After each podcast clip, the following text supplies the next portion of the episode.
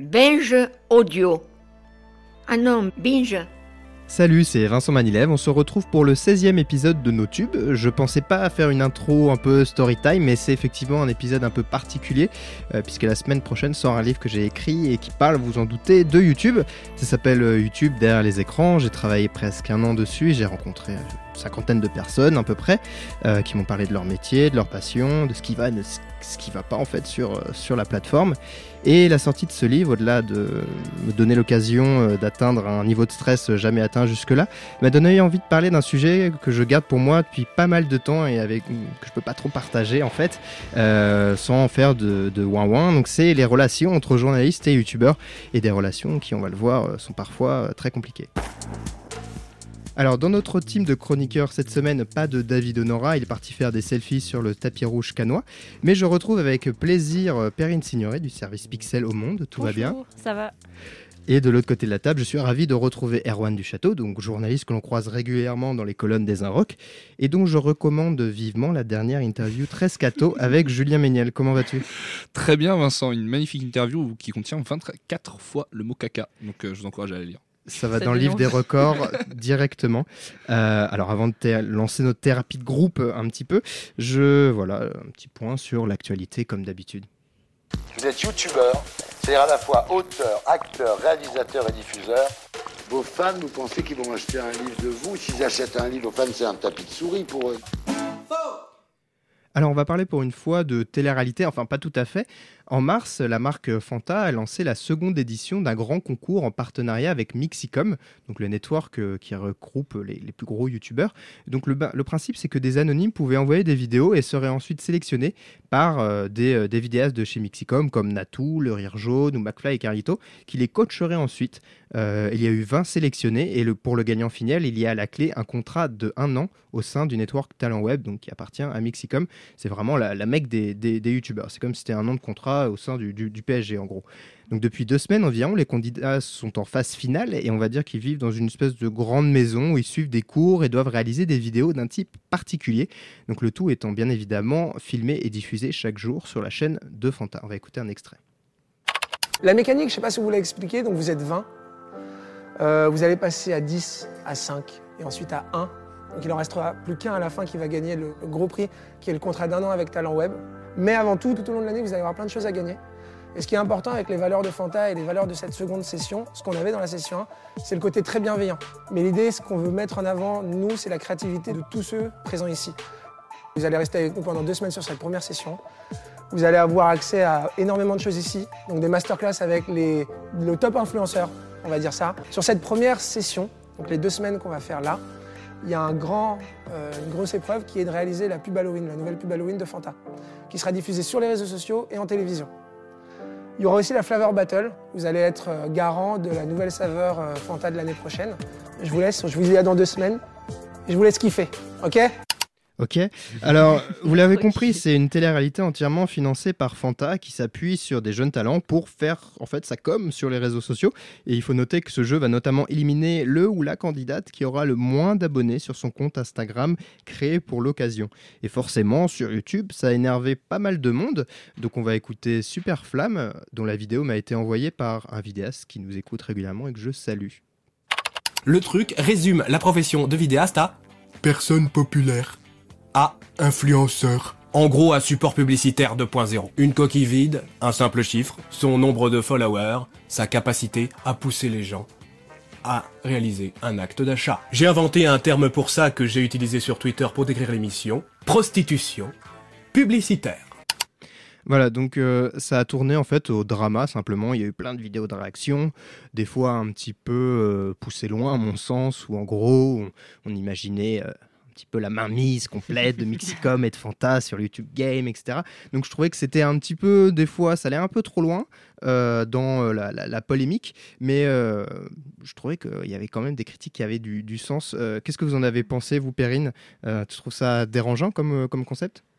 Déjà, la, mise en scène est dérangeante on dirait une, une télé-réalité un peu cheap. Enfin, c'est oui, euh, pour... Je sais pas, pour, pour, une boîte, enfin, Fanta, c'est. C'est pas très bien tourné, c'est pas très bien pas monté. une petite boîte, quoi. Enfin, je, je, sais pas, ils auraient pu mettre quelques moyens là-dessus. En plus, ils sont avec des, des vidéastes, pour le coup, qui ont beaucoup de talent, etc. Donc, euh, j'ai été assez déçue déjà euh, de, de base par la, la manière dont c'était filmé, etc. Et après, je suis assez d'accord du coup avec, avec ce que l'extrait venait de dire, c'est qu'en fait, c'est très, très focalisé sur les chiffres qu'ils qu'ils font et pas forcément sur, par exemple, le, processus de créativité, etc. Le seul moment où tu les vois réfléchir à la vidéo, c'est euh, ils vont faire un, je sais plus comment, quel est le terme qu'ils utilisent, mais un briefing euh, sur un petit tableau là où ils vont noter trois idées. très c'est tout. Startup Nation en fait. Oui, c'est ça. Il faut des brainstorming. hein. Et brainstorming, c'est le Il y a mot des utilisé. poufs, ouais. euh, il y a des, des boards, euh, des trucs Ouais, mais ça, ça fait start-up et pas. Ouais. euh, Enfin, Ça fait pas, oui, c'est vrai que ça fait pas. Ouais, les vidéos quand elles sont créées, bah, c'est souvent des, des mecs qui se retrouvent dans un café, euh, qui discutent, qui déconnent ensemble. Et là, c'est vrai que ça fait très genre, alors les mecs, qu'est-ce qu'on va faire? Comment, Ouais, on va- comment mettre le mieux en valeur? Puis ils pensent pub en fait. Ils, pensent. Il y a un des extraits où euh, leur première question c'est comment on mettra le mieux en valeur le produit? Mm. C'est Mm. pas c'est pas le, le raisonnement qu'on devrait avoir quand on vend le truc euh, en disant on va mettre en avant votre créativité, votre personnalité et tout. Bah non, c'est pas c'est pas, pas le but. Et, euh, et puis, euh, c'est vrai qu'à la base, pour être sélectionné, il fallait qu'ils fassent des, des, des vidéos qui mettaient en avant le, le produit Mm. déjà de base. Et euh, avant l'émission, on, on en discutait euh, euh, un petit peu avec toi, Erwan, et tu disais, euh, c'est vrai, ce qui est intéressant, c'est que de base, euh, ils se formatent eux-mêmes, en fait. Oui, c'est ça. Ce qui est assez, euh, ce qui moi me pose un peu problème dans, dans l'histoire, au-delà du côté euh, pub et tout, c'est que quand on regarde un peu les vidéos de candidature, c'est des gens qui ont déjà vachement intégré ce qu'est euh, le, le discours qui marche sur YouTube, on va dire la- la- le langage YouTube qui et puis le, fonctionne. le discours commercial Voilà. de, de partenariat. complètement. Et qui du coup le, le font déjà naturellement bien. Et du coup ils ont été les meilleurs à bien le faire. Et on va euh, les envoyer dans une, on les envoie dans une maison pour se faire former à encore mieux le faire par euh, les gens qui les ont inspirés à le faire bien. Enfin, ça- ça- alors que c'est un peu en plus inverser le processus, je trouve. En Bah oui. général, quand tu es vidéaste, tu commences par des vidéos créatives, etc. Et un jour, tu arrives à gagner un peu d'argent avec, tu commences à faire des partenariats, mais là, ils inversent le truc. Et je trouvais ça aussi assez étonnant, c'est- je sais plus qui montrait ça, mais euh, qu'il y avait des youtubeurs finalement qui n'étaient pas tout petits dedans. Enfin, il y, a, il y a un mec qui a 340 000 abonnés. Qui, enfin, Mm, mm. je suis pas sûre que ce soit un talent à faire découvrir. Enfin, il est déjà découvert, quoi. C'est. euh, Il, est- il a déjà explosé, il a même sans doute euh, déjà eu des propositions pour rejoindre un network. hein. Ah oui, Ouais, à, à ouais, 300 c'est 000 sûr. abonnés, je pense qu'il a dû recevoir 300 emails Voilà. euh, depuis, euh, depuis bien longtemps et même des propositions de partenariat. Donc Mm. effectivement, c'est vrai qu'il y a, y, un- il y a un peu de décalage. Et à l'inverse, il y a d'autres créateurs qui n'ont pas beaucoup d'abonnés et Ouais, qui, eux, bah, galèrent à gagner des abonnés Mm. sur Instagram. Euh, parce qu'ils n'ont pas le, le- le Mm. réseau, l'importance déjà, et donc peut-être qu'eux ils sont Mais ils ont eu un de base. cours, ils ont eu un cours pour bosser, je sais plus comment, leur flow Instagram ou leur flux. euh, Enfin, c'est Oui, c'est voilà. le premier cours qu'ils ont d'ailleurs. Ils ont, ils ont eu un cours sur comment euh, bien travailler euh, son, son storytelling Voilà. sur, sur Instagram.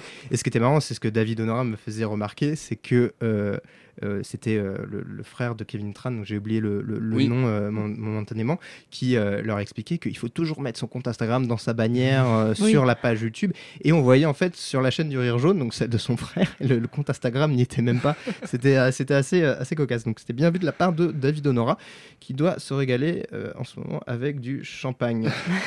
Est-ce que quand même, euh, parce que David Honora, toujours, lui, il trouvait que c'était c'était la, la- la nouvelle, euh, j'en ai discuté avec lui autour d'une bière il y a pas longtemps, et lui, il trouvait pas ça complètement euh, malfaisant non plus. Il, il y voyait, euh, il y voyait une nouvelle, euh, nouvelle Starac en fait, euh, où en gros il disait que là, c'était pas TF1, c'était Mixicom, et c'était pas Fanta, enfin là, c'était c'était pas Universal, mais mais Fanta. Ah, mais Est-ce l'idée de base, elle est. Enfin, c'est marrant. Tu... Enfin, en, en tout cas, ça peut faire marrer certaines personnes. Je suis une fan de télé-réalité et de YouTube, dire que j'étais la première cliente. Mais, mais ce- le problème, en fait, c'est ce côté euh, sponsorisé par une marque. C'est pour la marque et c'est pas. euh, Tu vois, encore si c'était sponsorisé par la marque, mais qu'ils faisaient d'autres contenus, que. Voilà, l'objectif était vraiment de les aider à Mm. développer une chaîne, genre leur contenu propre, euh, une originalité, etc. Mais là, comme tu disais, ils sont formatés sur un C'est truc. c'est euh, très forcé. Je, je, enfin, j'ai pas compté, mais je me demande des fois s'il y a un plan dans ces vidéos Où il y a pas le, Fanta le logo. Parce qu'il y a tout, il y a les pulls, il y a euh, les, les- les panneaux à droite en à a gauche. Donc c'est vrai que c'est- du bourrage de crâne, comme, comme on le voit souvent dans, dans les vidéos. Et euh, surtout, euh, la, la différence, pour reprendre l'analogie avec euh, TF1 et euh, Universal, c'est que là, on parle d'un d'un produit commercial fini. Mm. Ils font pas la pub de, de, de Webedia ou juste de, de l'image marque. Mm. C'est-à-dire qu'ils pensent euh, au produit final. Je- le- on parle de la pub comme gain, le- la possibilité de réaliser la prochaine pub Fanta. Il y a aussi euh, cette histoire d'être porteur du proche, de la prochaine gamme de produits pendant euh, Oui, de choisir un le an. goût. Mhm. C'est- quoi? Ça veut dire que si le gagnant, il va gagner un an de contrat avec euh, Webedia Mais pour faire du contenu. bah oui, c'est euh, ça, ces placements de produits sont déjà déterminés dans un calendrier et, euh, Mm, mm, et mm. ça, va, ça va continuer comme ça. C'est- C'est vraiment. Ça sent, ça sent mauvais et surtout, c'est beaucoup plus décomplexé que ce qu'on Mm. peut voir euh, à la télévision. On se fait pas d'idée sur euh, la façon dont fonctionnent les émissions de télé-réalité par rapport Mm. aux productions, etc. Euh, mais là, c'est il y a un énorme panneau à l'entrée euh, placement de produits.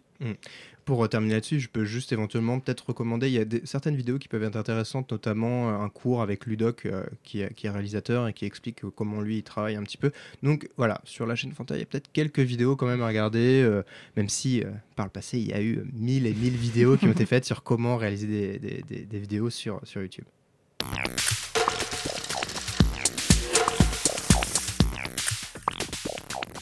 L'autre actualité dont je voulais parler, c'est la création du Curie Club. Donc, c'est un collectif de créateurs lancé par le Nantais Mathieu Sommet, que l'on connaissait euh, jusque-là euh, pour son émission euh, Salut les Geeks. Il a été absent pendant un certain temps de YouTube. Il est revenu avec une série. Et euh, là, il a annoncé ce nouveau projet euh, il y a quelques jours. Eh ouais, le Curry Club, mon bonhomme. Une production indépendante avec personne au-dessus pour nous dire Ah oui, oui, oui, oui, oui, oui, oui, j'aime bien ton sketch, hein. Mais est-ce que ça serait possible d'avoir un format un peu plus court 5 minutes? Un peu moins de 5 minutes? Parce qu'en fait, c'est le watch time un petit peu médian pour les, pour millennials. Euh, est-ce que tu peux faire aussi une référence à Pikachu? Après, on peut se call hein, pour, euh, pour débrief notre brainstorming. Connard. Est-ce que je vous ai aussi dit qu'on ferait pas de placement produit? Parce qu'il y en a un petit peu marre d'être pris pour les cons. On se bouffe de la pub en permanence dans la gueule, c'est pas pour aussi en prendre pendant les moments de détente et de divertissement. Voilà, donc moi ça m'intéressait d'autant plus de parler de ça parce que j'ai l'impression que c'est l'anti euh, Clairement, il y a une Fanta belle transition. XU, euh, voilà, donc un petit peu, euh, voilà, il y a des gens, euh, On sent que t'as bossé. des, des révolutionnaires sur, sur YouTube. Non, mais simplement, est-ce que vous trouvez que c'est un système intéressant? Parce que j'ai l'impression de voir une évolution un peu Pokémon de, de, de l'appel au financement participatif. Là, c'est plus pour une seule personne qui finance un projet ou sa, ch- sa chaîne, mais là, c'est voilà pour faire vivre même d'autres personnes au sein de ce, ce- ce groupe-là. C'est quelque chose d'intéressant. c'est quelque chose d'intéressant. Je pense que ça l'est au même titre que, euh, que si c'était juste une seule personne ou un seul projet. Mm. C'est-à-dire que c'est les mêmes avantages. En gros, c'est rendre de compte que, euh, aux gens qui vont être intéressés par le projet et qui vont vouloir donner.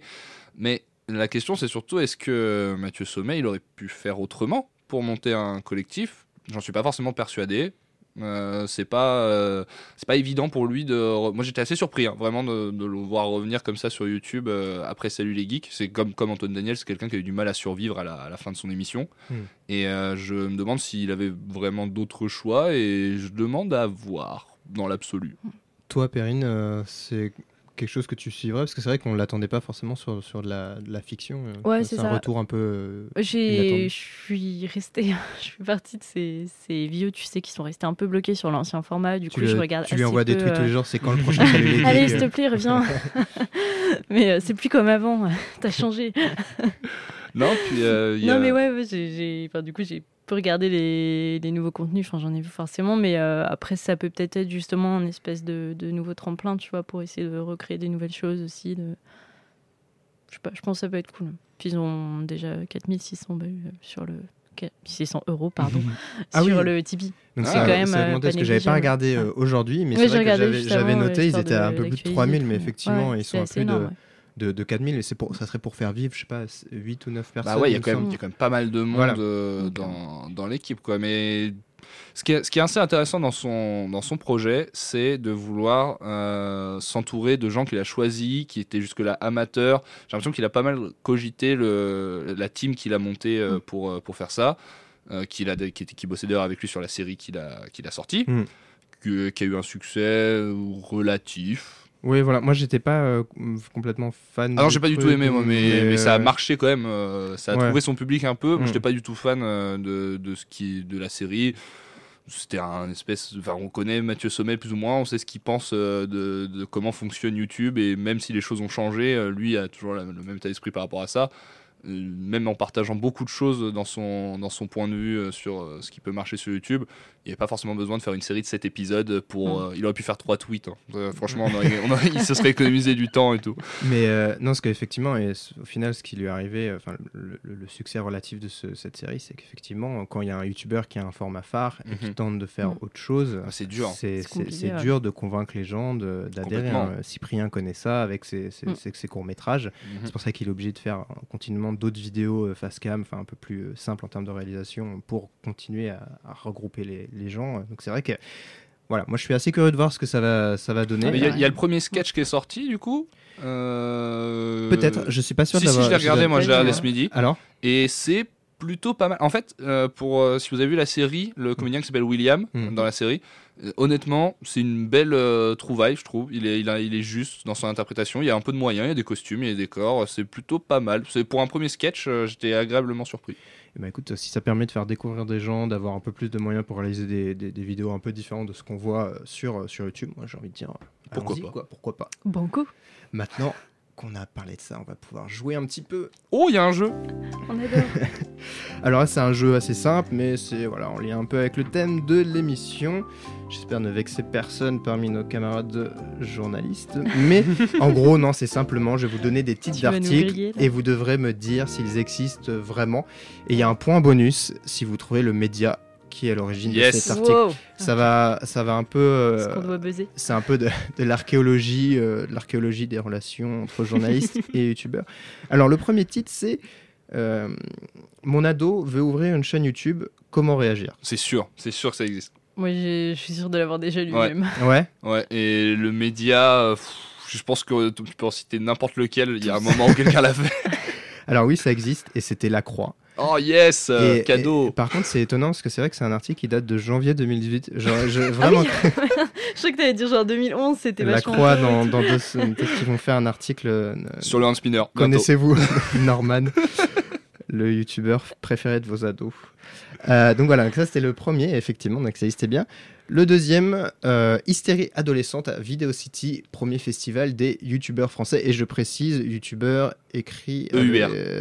E-U-R-S, avec le Y en petit et le T de youtubeur en gros. Oh, très fort. Ouais, Bah, je sais qu'il existe, je sais que c'est Le Monde, Ouais, je sais que c'est Pascal existe.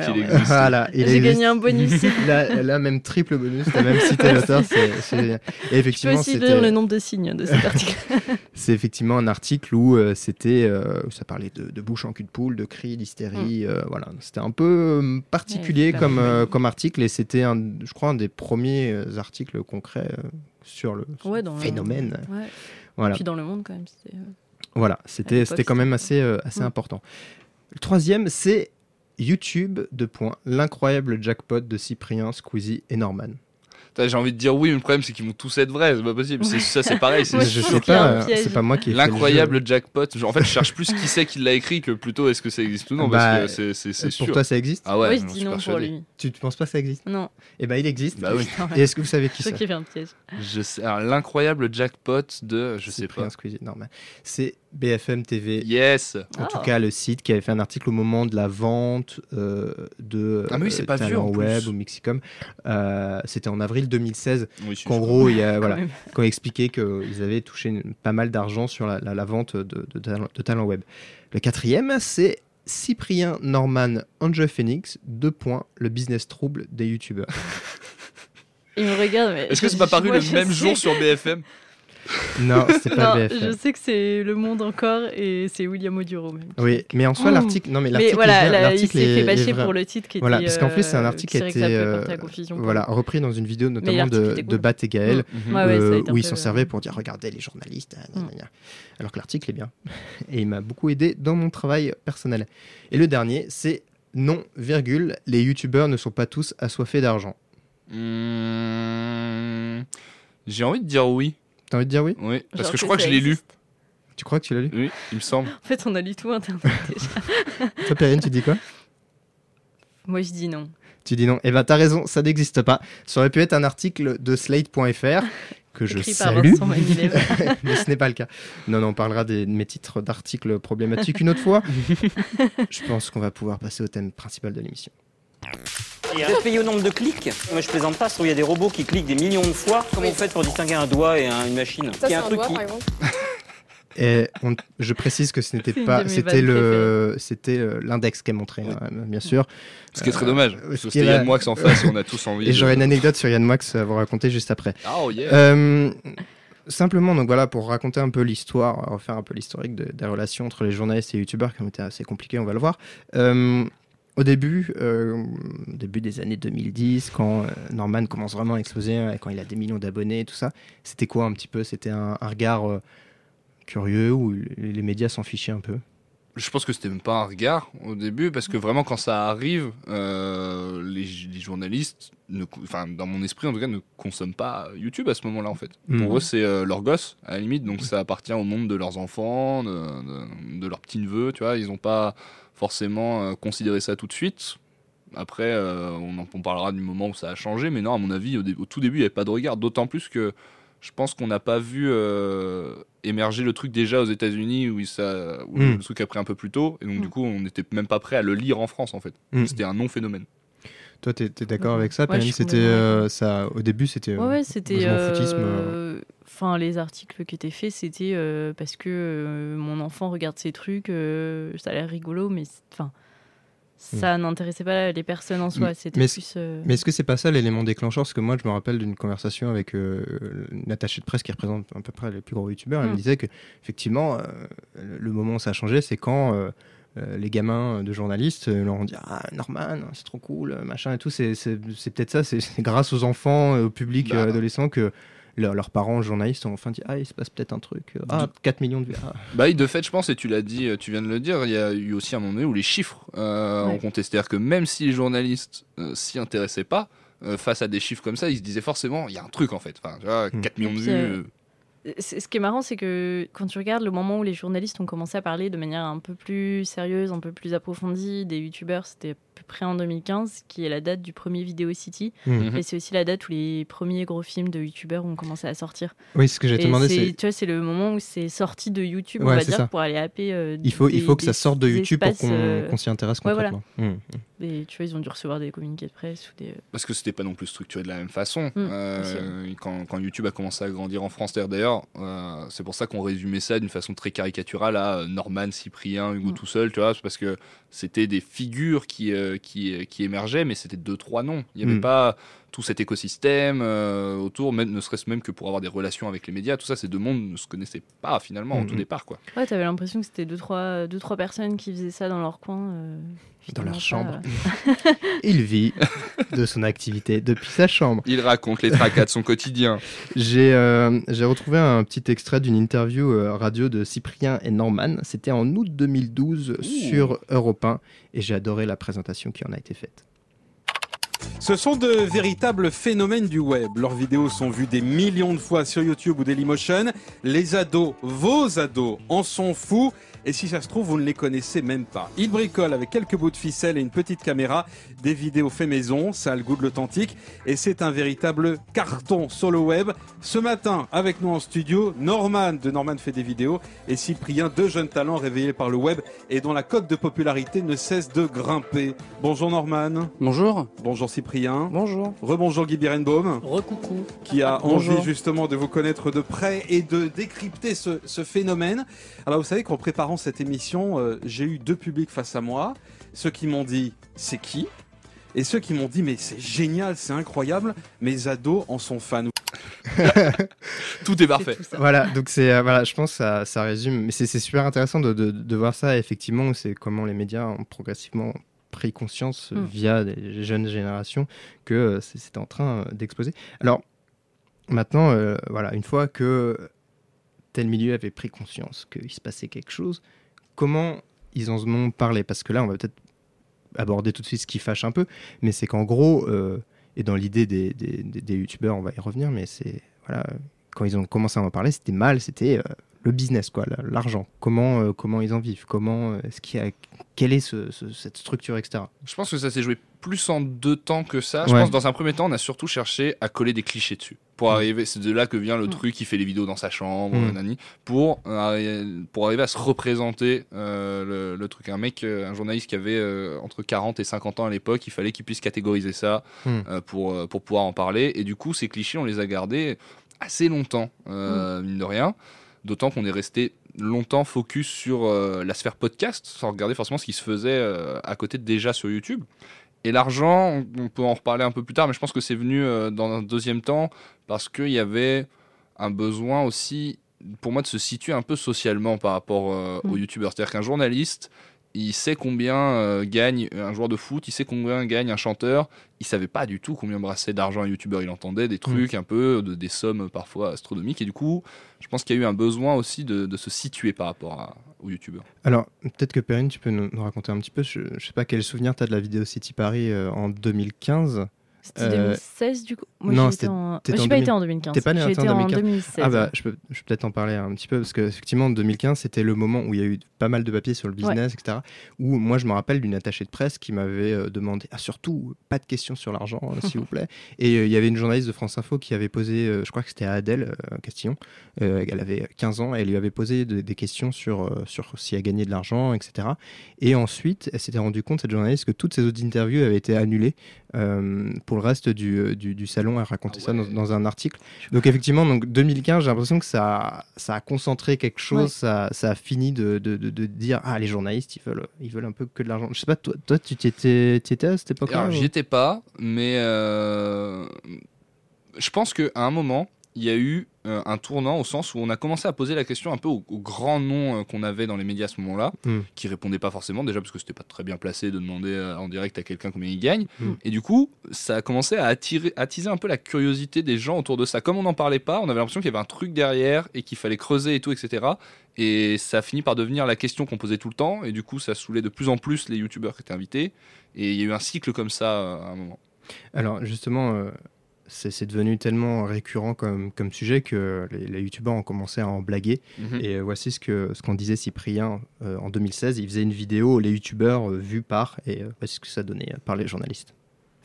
Mon métier vu par ma grand-mère. Jambon beurre, c'est c'est pas un métier ça. Par mon voisin. Chérie, le voisin il parle encore tout seul. J'appelle une ambulance La police, j'appelle la police. Par une marque. Il peut tenir ce panneau dans sa prochaine vidéo, hein, l'histoire de 5 minutes, hein, on n'est pas non plus. euh, Par un hater. Ouais, c'est trop de la merde, je préfère Pierre Desproges. C'est un autre youtubeur. Par un enfant. Putain, je veux être youtubeur Par sa mère. Non, youtubeur, c'est pas un métier Par un journaliste. Argent, argent, argent, et j'ai terminé mon article. Voilà, donc euh, voilà, ça, ça résume bien un petit peu, je pense, l'espèce de- d'état des lieux des, des relations. Bien, en soi, est-ce que tu trouves pas, euh, enfin, pour reprendre un petit peu ce que disait euh, Erwan, est-ce que tu trouves pas ça un petit peu normal aussi qu'on que les journalistes se soient intéressés à ça parce que c'est un business naissant euh, qui était en train Ouais. de se, se structurer. Est-ce que euh, c'est la façon dont ça a été fait qui était, qui était euh, maladroite, euh, malvenue? Ouais, je pense que c'était plus la façon presque que la question en soi. Parce que la, la question, comme tu disais, Arwan, ça- elle, elle se pose dans le sens où, en fait, euh, comme les journalistes voulaient savoir que les- youtubeurs ne répondaient pas, ça a fait monter une espèce de, de je sais pas, de fantasme, entre guillemets, sur les sommes qu'ils pouvaient gagner. Et euh, après, donc, voilà, il y a le fait de poser la question, il y a le fait de la poser tout le temps et de ne poser que cette question, en fait, qui est un peu pénible. Et euh, il y a aussi le truc que je pense qu'on ne s'est pas assez attardé au-delà du montant sur la manière dont ils gagnaient l'argent. Et je pense que c'était peut-être la chose la plus importante à demander. Hmm. Genre, euh, bah, comment vous faites en fait? Est-ce que ça veut dire que vous avez des partenariats avec les marques? Est-ce que vous les annoncez clairement? Est-ce que, enfin, tu vois, il y avait des tas de questions derrière. Et c'était surtout très important parce qu'effectivement, c'était quelque chose qui n'était pas bien régulé. Et aujourd'hui Ouais, encore, c'est il- un peu, c'est un peu flou. hein, Exactement. euh, comment Et signaler les euh, partenariats, tout tu, ça. tu vois l'article de, de William euh, Oduro Mm. dont on parlait tout à l'heure, c'est malgré le titre voilà, qui a fait un peu polémique, c'est un peu ce qu'il raconte aussi, c'est que voilà, c'est pas c'est pas malsain de parler d'argent en soi. Enfin, je pense, il y a des youtubeurs Mm. qui en parlent très librement, euh, voilà. Mais euh, mais voilà, faut que ça amène un sujet euh, intéressant en fait, et pas que ce soit juste pour le le putaclic. Il y a, un, il y a un, autre, un autre moment que je trouve important, c'était euh, le passage, bon, on l'entend souvent dans, dans les jingles, c'était le passage de Natou chez, chez Laurent Ruquier.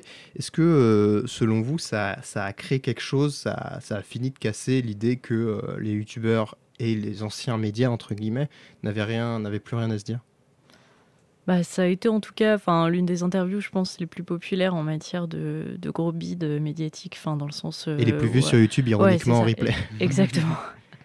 Ben oui, ça, ça a cassé un truc entre guillemets dans le sens où, enfin, pendant toute l'émission, en l'occurrence, tu te rends vraiment compte de cette espèce de décalage qu'il y a entre les deux. Et c'est, enfin, c'était assez marqué. Après, il y a eu d'autres interviews euh, plus tard, euh, notamment dans Salut les Terriens. Bah oui, il y a eu Squeezie euh, chez, chez voilà. Ardisson. hein. Puis qui c'est- ont été un peu dans le même type. Mm. Parce que c'est parce que si on prend Natou et, et Squeezie respectivement chez, Mm. chez Laurent Ruquier et Thierry Ardisson, ce que ça a montré pour moi, c'est enfin au-delà de l'incompréhension, c'est qu'il y a un mépris. Enfin, il y avait un, Ouais. il y avait un mépris qui était saisissant sur sur le plateau de la part des gens qui euh, qui les interrogeaient et c'est malheureux un peu même, j'ai envie de dire même pour nous, tu vois, parce Ouais, que euh, c'est c'est pas eux qui devraient interviewer Squeezie et, et, et Natou pour leur poser ces, ces- ces- ces Mm. bonnes questions, quoi. Mm. Parce qu'il y a des journalistes qui s'intéressent à ce qui se passe sur YouTube et ce qui se passe sur Internet en général, alors que la, même l'idée qu'il y ait une culture Internet sur le plateau de, de on va, on n'est pas couché là, Mm. euh, je pense qu'elle n'existe même pas cette idée. Oui, non, mais voilà, mais c'est- et puis, euh, enfin, c'est un truc euh, aussi. euh, c'est vrai que les youtubeurs, ils ont, les gros youtubeurs en tout cas, ont tendance à accorder, accorder des interviews en période de promo quand ils Bah oui. ont euh, un bouquin à promouvoir, un Mm. film, une série, ce genre de choses. Et donc forcément, bah, ils vont faire les gros médias que l'éditeur Mm, ou euh, la boîte de prod euh, recommande. Et ça, voilà, ça, ça, ça euh, amène un petit peu des confrontations un peu euh, compliquées. Euh, simplement, euh, là-dessus, est-ce que vous trouvez que ça a évolué, que ça, ça, ça a changé? Il y a, il y a- il y a du mieux. Bon là, il y a eu cet exemple Mm. avec euh, Squeezie il y a quelques mois à peine, mais est-ce que vous pensez, d'un d'un point de vue avec les médias, avec les journalistes, c'est un peu tranquillisé euh? Moi, je pense que si euh, Squeezie refait Salut les Terriens dans un an, ce sera la même merde. Je pense vraiment. je pense vraiment. Ce qu'il faut qu'il change, c'est les gens euh, qui vont euh, qui vont les interroger en fait. Parce que je pense pas que euh, Yann Moix ou Thierry Ardisson ou Laurent Baffy vont plus s'intéresser à ce qui se passe sur YouTube dans 1, 2, 5, 10 ans. hein. Mm. C'est euh, ce qui ce qui change peut-être, c'est qu'on laisse de plus en plus des journalistes que ça intéresse faire des sujets sur sur des youtubeurs. On le voit.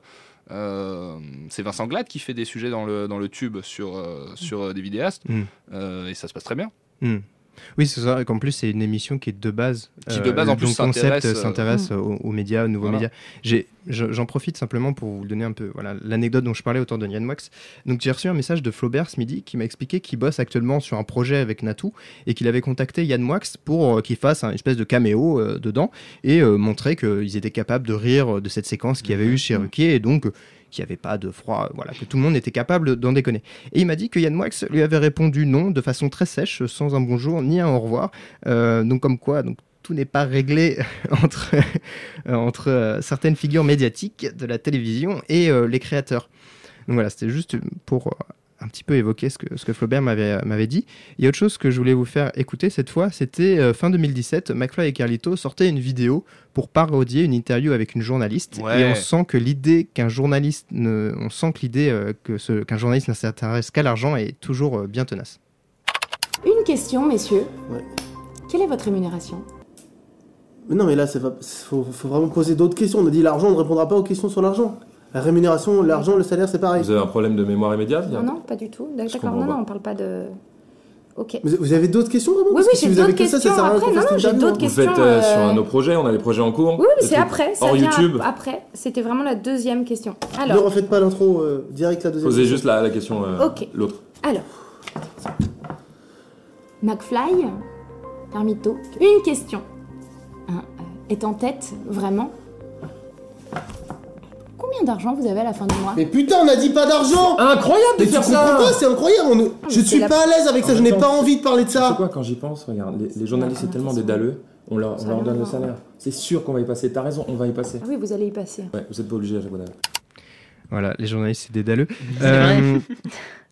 L'autre aspect qui me semble important, et euh, j'en ai déjà parlé avec toi, euh, Erwan, euh, il y a- il y, a quelques temps, c'est qu'il y a une- aussi potentiellement une concurrence entre les journalistes et youtubeurs sur certains domaines. Par exemple, dans le domaine de la beauté ou du, du- du cinéma. C'est en, en soi, il peut, voilà, en termes de, de visibilité, les, les- les- les- je sais pas, les marques, si elles ont des voyages presse, Mm. bah, elles invitent potentiellement euh, plus facilement euh, des influenceuses, on va Ouais, dire, clairement. que, que des journalistes maintenant, non C'est ça? Ouais, bah, c'est ça. Et il y a aussi. euh, Enfin, je, je pense que la concurrence va des deux côtés en plus. Enfin, je sais pas comment dire, mais il y a aussi des, des youtubeurs qui font un peu du journalisme, euh, mais pas avec les mêmes règles, etc. Et que ça crée aussi une concurrence. Enfin, on en parlait la dernière fois du, du Roi des Rats, notamment, qui, euh, qui pour le coup fait des, des vraies enquêtes, sauf que. On n'a clairement pas les, les mêmes manières de travailler, les mêmes contraintes, etc. Hmm. Et du coup, des fois, il y, a- il y a plein de personnes qui disent Mais euh, pourquoi euh, vous reprenez pas les articles du Roi des Rats, enfin les vidéos du Roi des Mhm. Rats le fils révélateur. et euh, et vous- pourquoi vous en faites pas un article Pourquoi vous médiatisez pas le truc, etc. Comme si c'était. euh, parce que les gens le perçoivent comme un journaliste, en fait. Mhm. Mm. Et le problème, c'est que toi, tu dois tout vérifier. C'est enfin, de Oui, vérifier. T'as pas les mêmes sources qui te permettent de vérifier, parce qu'il en a qui. Voilà, c'est Enfin, ça, c'est ouais. une base de travail. Ouais. Ce genre de vidéo, c'est une base de travail, mais ça peut pas être. euh, voilà, on peut pas faire une reprise Ouais, euh, comme si on reprenait euh, une dépêche de l'AFP ou ce genre de choses. Euh, c'est c'est très- c'est intéressant ce que tu dis, et justement, je voulais enchaîner tout de suite sur dans votre façon de travailler. Euh, avec, les, avec les vidéastes, est-ce que vous avez des, des, des galères? Comment Est-ce que c'est compliqué?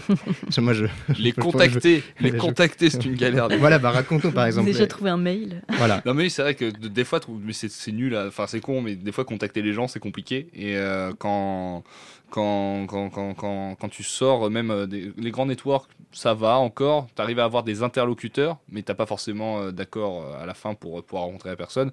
T'as certains youtubeurs, c'est euh, presque, euh, c'est presque impossible. Mm. Mais sinon, euh, en termes de galère, euh, je sais pas si Perrine, t'as as, plus à fournir. euh. Moi, alors, ce qui est marrant, c'est qu'il y en a que j'ai réussi, et des, des, des bons gros youtubeurs, tu vois, enfin, des, des personnes assez connues et tout, que j'ai réussi à avoir, euh, je sais pas, en 2-3 jours, enfin voilà. Euh, Il y en a d'autres, euh, j'ai fait 10 relances, 6 mois, euh, je, je- je- j'attends toujours. Oui, non, mais enfin, je, je, je suis complètement. Thibaut moi, InShape, je- si tu m'entends. Mais moi, c'est tout à fait ça. Moi, je me rappelle, euh, par exemple, euh, d'un manager, entre guillemets, de, de, vidéastes qui m'avait proposé euh, de faire une interview avec eux à tel jour, dans tel bureau, à telle heure. Et je dis, bah, d'accord, parfait. Je, vais me rends, je me rends sur place, j'arrive devant l'immeuble, je l'appelle. Je lui envoie un message sur Facebook, pas de réponse, j'attends un quart d'heure, 20 minutes, j'ai attendu 27 minutes, 30 secondes, je crois à peu près, et euh, je suis reparti. Et euh, j'ai jamais eu euh, aucun message euh, d'excuse, aucun message pour re- refaire une autre interview éventuellement avec ce manager-là. Et là, voilà, donc si, tu m'entends, j'espère que tu es vivant au moins. Mais voilà, c'est ce genre de choses. Et tu disais effectivement, moi aussi, j'ai dû attendre, je sais pas, des fois six mois. Ouais, euh, à vraiment. interroger l'entourage de telle une grosse vidéaste, on va dire. Euh, et euh, au bout d'un moment, on m'a dit non. et des fois, c'est ça, c'est travailler de ce, ce milieu-là Ouais, et c'est ça, ouais. chercher à avoir un peu la confiance de Mm. leurs proches, etc. C'est- une galère euh, C'est sans pas nom, quoi, facile. des Et fois. puis tu sais, tu sais jamais. euh, moi, ça se trouve, j'ai pas eu de réponse aussi parce que j'avais pas contacté la bonne personne, mais tu, tu sais pas parce qu'il y a une pauvre adresse email de contact euh, en général sur leur chaîne Mm. YouTube quand il y en a une. Et c'est les boîtes mail, ils ont Euh, 4000 messages en Ça plus. renvoie vers des, des attachés de presse ou Mm. des, des, enfin, des réseaux. Enfin, c'est assez euh, compliqué. Enfin, je, je sais jamais vraiment qui va me répondre. Et ce qui est assez amusant aussi, c'est que même une fois que tu as le 06 d'un youtubeur ou d'une youtubeuse, t'es à chaque fois on me forçait à repartir au niveau zéro, à refaire le petit formulaire de contact, à repartir, de, enfin remonter les niveaux, etc. Enfin, Mm, mm. c'est assez laborieux. Et, Et, quand euh, t'écris pour internet, c'est compliqué. Et je peux peut-être même glisser un mot vis-à-vis de YouTube. Euh, YouTube qui est souvent accusé de pas bien communiquer sur Mm. sa façon de faire, etc. Pour les journalistes aussi, c'est parfois très compliqué. Oui. Ils sont des fois ravis de communiquer sur YouTube Kids euh, quand ça va bien. Ouais. Euh, mais euh, des fois, c'est très problématique d'avoir une réponse. Moi, je, effectivement, j'ai dû attendre plusieurs mois avant de pouvoir avoir une, une- une interview concrète. Mais est-ce qu'à l'inverse, vous avez déjà eu des bonnes surprises? Enfin, toi, tu, par- tu parlais des fois qu'en 2-3 jours. Moi, je sais que Ouais. Cyprien, euh, j'ai fait, euh, j'ai envoyé un mail sur son adresse euh, basique et pour le coup, j'ai eu une réponse. C'était une surprise complète. Hein, je m'attendais pas du tout Ouais, à tu ça. crois presque pas quand ça arrive. hein. Moi, c'est une- T'as l'impression que c'est un imposteur qui est derrière. mais qui travailler sur ces sujets-là, c'est envoyer des bouteilles à la mer en, en permanence. Quoi. Moi l'océan, je pollue l'océan numérique avec ça parce que c'est c'est incroyable. Quoi. Mais toi, t'as pas de, vous avez pas de souvenir comme ça de, Bon... ah tiens, ça- Il y avait euh, McFly et Carlito, ça s'était fait assez vite, mais Mm. c'était euh, vraiment euh, au tout début, enfin un peu plus quand même au début de leur chaîne où euh, maintenant, même quand je les contacte, ça se fait, mais c'est plus un peu plus long. Après, Mm. Je veux pas non plus. euh, Enfin, il y, a- il y a plein de milieux où c'est dur aussi de contacter les gens, où les gens sont occupés, Mm. des moments, tout ça. En plus, quand t'as une vie de famille, Ouais, etc.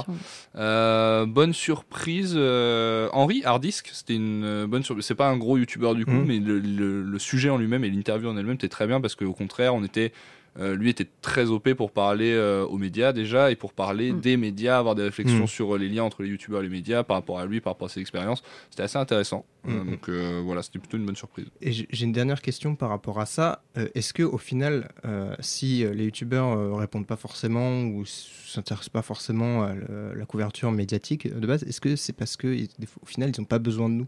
Enfin, ils ont pas- pour oui. communiquer, ils n'ont pas besoin. C'est pas comme Bah, un, acteur qui fait euh, qui fait Drucker. Eux, ils ont pas besoin. Un tweet Bah, ils, suffit. ils hein. font, ils font ouais, un tweet, un snap, un Instagram et euh, enfin, ils font plus de vues que nos articles en fait.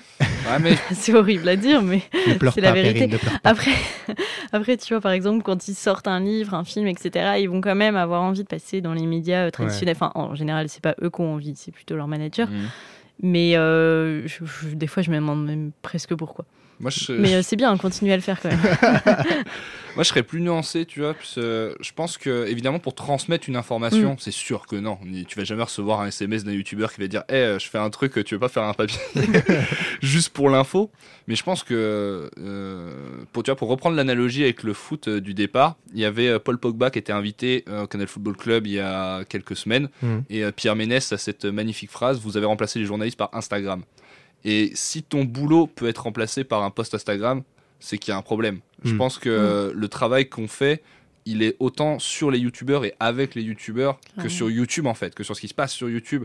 Et ce travail-là, si on veut euh, continuer à avoir des réflexions intéressantes sur YouTube, etc., des discussions, euh, on a notre rôle à jouer autant qu'eux et c'est comme ça que, que ça se fait. C'est une très belle conclusion. Je, C'est beau. vraiment, euh, voilà, c'est une voilà, la parabole, la conclusion. Parfait, on va pouvoir passer aux recommandations. Un mot sur ce nombre de vues. Alors là, moi, je voudrais qu'on m'explique, parce que c'est vrai qu'à chaque fois, ça nous fait marrer. Admettons, vous, vous avez eu, je crois, votre record, c'est 9 millions de vues, c'est ça pour un, pour un sketch? Enfin, Ça ne veut pas dire qu'il y a 9 millions de Français qui vous connaissent. C'est la magie de l'Internet. Alors, Perrine, que tu veux nous recommander cette semaine? Et ben, du coup, j'ai un peu triché. C'est une chaîne qui est un petit peu plus connue que d'habitude, mais vous m'en voudrez pas. Euh, c'est la chaîne de Clemity Jane. Je sais pas si vous connaissez, mais c'est une jeune youtubeuse qui fait des vidéos sexo, en fait. euh, bon, elle parle de sexe, de tout et n'importe quoi autour du sexe, aussi bien euh, Le pour sexe, les. le sexe. Non, mais aussi bien, tu vois, pour les personnes qui, qui n'ont pas encore eu de relation sexuelle, qui s'interrogent, etc., que celles qui, au contraire, ont 20 ans de, de vie sexuelle derrière eux. Et c'est très inclusif et c'est ça qui est chouette. Très bien.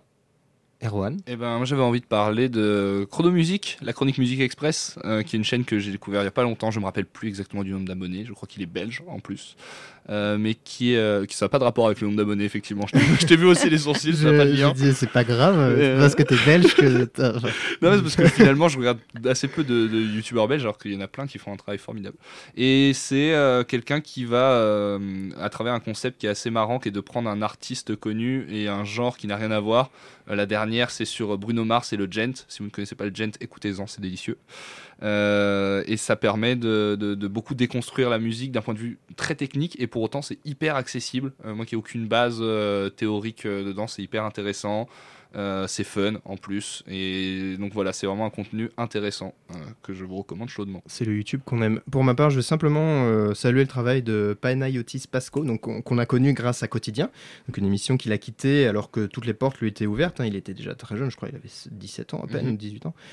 Et depuis quelques temps, il se consacre, il se consacre uniquement à, à la scène. On le voit beaucoup au Paname, etc. Il, voilà, il, monte un peu son, son spectacle. Et depuis, voilà. Euh, il, a également, euh, si j'en parle maintenant, c'est qu'il a lancé, enfin en tout cas relancé son activité sur, sur YouTube.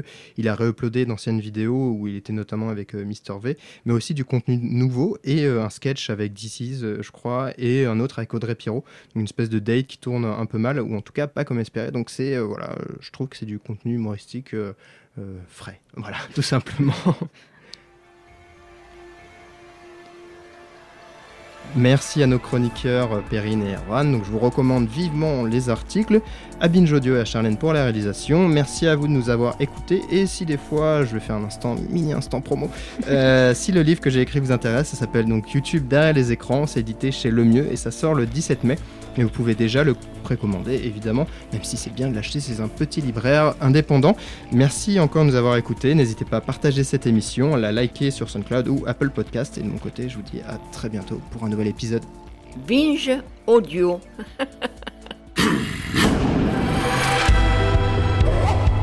Salut, c'est Victoire Tuaillon. En attendant le prochain épisode de NoTube, je te propose d'écouter Les couilles sur la table, mon podcast consacré aux hommes et aux masculinités. Dans le cinéma, dans, dans la littérature, on présente toujours l'homme noir comme celui qui va venir euh, satisfaire euh, la, la dame blanche. On a tellement peur que les hommes prennent le pouvoir sur le corps des femmes qu'on leur dit c'est pas votre problème et que du coup toute la responsabilité de la contraception et d'une grossesse non prévue repose sur les épaules de la femme. On est stigmatisé quand on a un trop gros sexe, on est stigmatisé quand on en a un trop petit. En fait, ça les rend dingues, ça les rend fous. Les couilles sur la table, à retrouver un jeudi sur deux sur binge.audio et sur toutes les applications de podcast.